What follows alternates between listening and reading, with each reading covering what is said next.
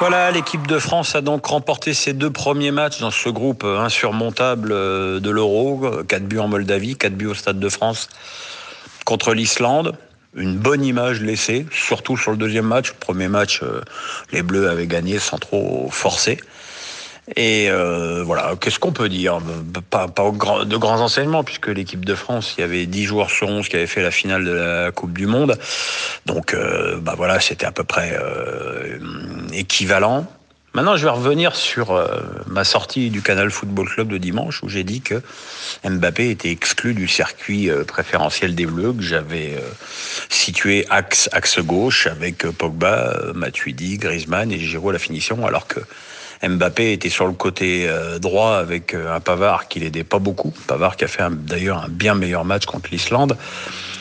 Euh, alors là, là, je me suis pris les, je me suis pris des torrents de haine, hein, mais bon, ça j'ai, euh, j'ai, l'habitude. Euh, je connais rien au foot, je suce mon chouchou, mais est, où est la critique? Est-ce que j'ai dit que c'était fait exprès? C'était juste une constatation. Et encore une fois, j'incite, j'incite les gens à regarder le match une nouvelle fois en Moldavie pour s'apercevoir qu'Mbappé n'a existé que sur des raids solitaires ou sur euh, le contre de Lema où il a marqué son quatrième but. C'est pas faute d'avoir fait des appels. Je m'en suis ému et euh, dès le match suivant, euh, Griezmann a fait une passe décisive à Mbappé, à mon avis la première en équipe de France, et Mbappé a fait une passe décisive à Griezmann, à mon avis la première en équipe de France aussi. Alors, euh, entendons-nous bien, j'ai absolument pas la prétention de penser que euh, j'y suis pour quoi que ce soit. Mais je pense que Deschamps a dû leur dire deux mots entre les deux matchs. On a vu Mbappé beaucoup plus dans l'axe. On a vu Griezmann beaucoup plus souvent aller côté droit. C'est d'ailleurs côté droit que Griezmann a, marqué le, le but. Et, voilà, je pense qu'on a deux joueurs de classe mondiale et que ce serait bien qu'ils jouent l'un pour l'autre et de façon plus régulière. Et que ce soit pas euh, juste comme ça un coup pour faire plaisir. Voilà, je pense malgré tout, tout ce qu'on veut bien penser, c'est qu'on a un tel phénomène avec Mbappé que le mettre dans les meilleures conditions possibles en équipe de France me paraît être une des priorités pour les saisons qui viennent. Alors, et pour moi, être une priorité, c'est jouer dans l'axe, ce qui ne veut pas forcément dire se priver d'Olivier Giroud. Hein. Il peut très bien tourner autour de Giroud comme il tournait autour de Falcao ou comme ça lui arrive de tourner autour de Cavani.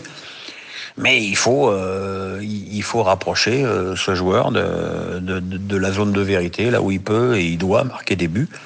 Parce que quand on me dit que Mbappé est égoïste, euh, bah ouais, il cherche à marquer des buts. Euh, si ça aide pas l'équipe de marquer des buts, je me demande ce que ça veut dire. Quoi.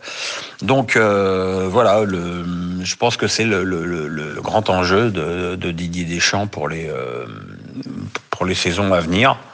Maintenant, voilà, je pense que nous avons affaire à des garçons intelligents. Et puis, arrêtez de croire que j'ai sorti ça, que c'est le fruit d'une petite cogitation solitaire ou d'une lubie ou d'une envie de faire du buzz euh, à pas cher. Et là, non, si je parle de ça, c'est que j'ai, euh, je parle à des gens, j'ai des infos. Hein arrêtez, de me, arrêtez de me prendre pour euh, un supporter lambda euh, qui parle jamais à personne. Vous me ferez très plaisir. Voilà, maintenant, l'équipe de France a encore deux matchs euh, avant la coupure euh, d'été. Le déplacement le plus difficile de ce groupe euh, en Turquie, puis un match à Andorre où ça n'a jamais, où Andorre qui n'a jamais d'ailleurs tellement réussi au bleu dans leur histoire. Voilà, à très bientôt les enfants, bye bye.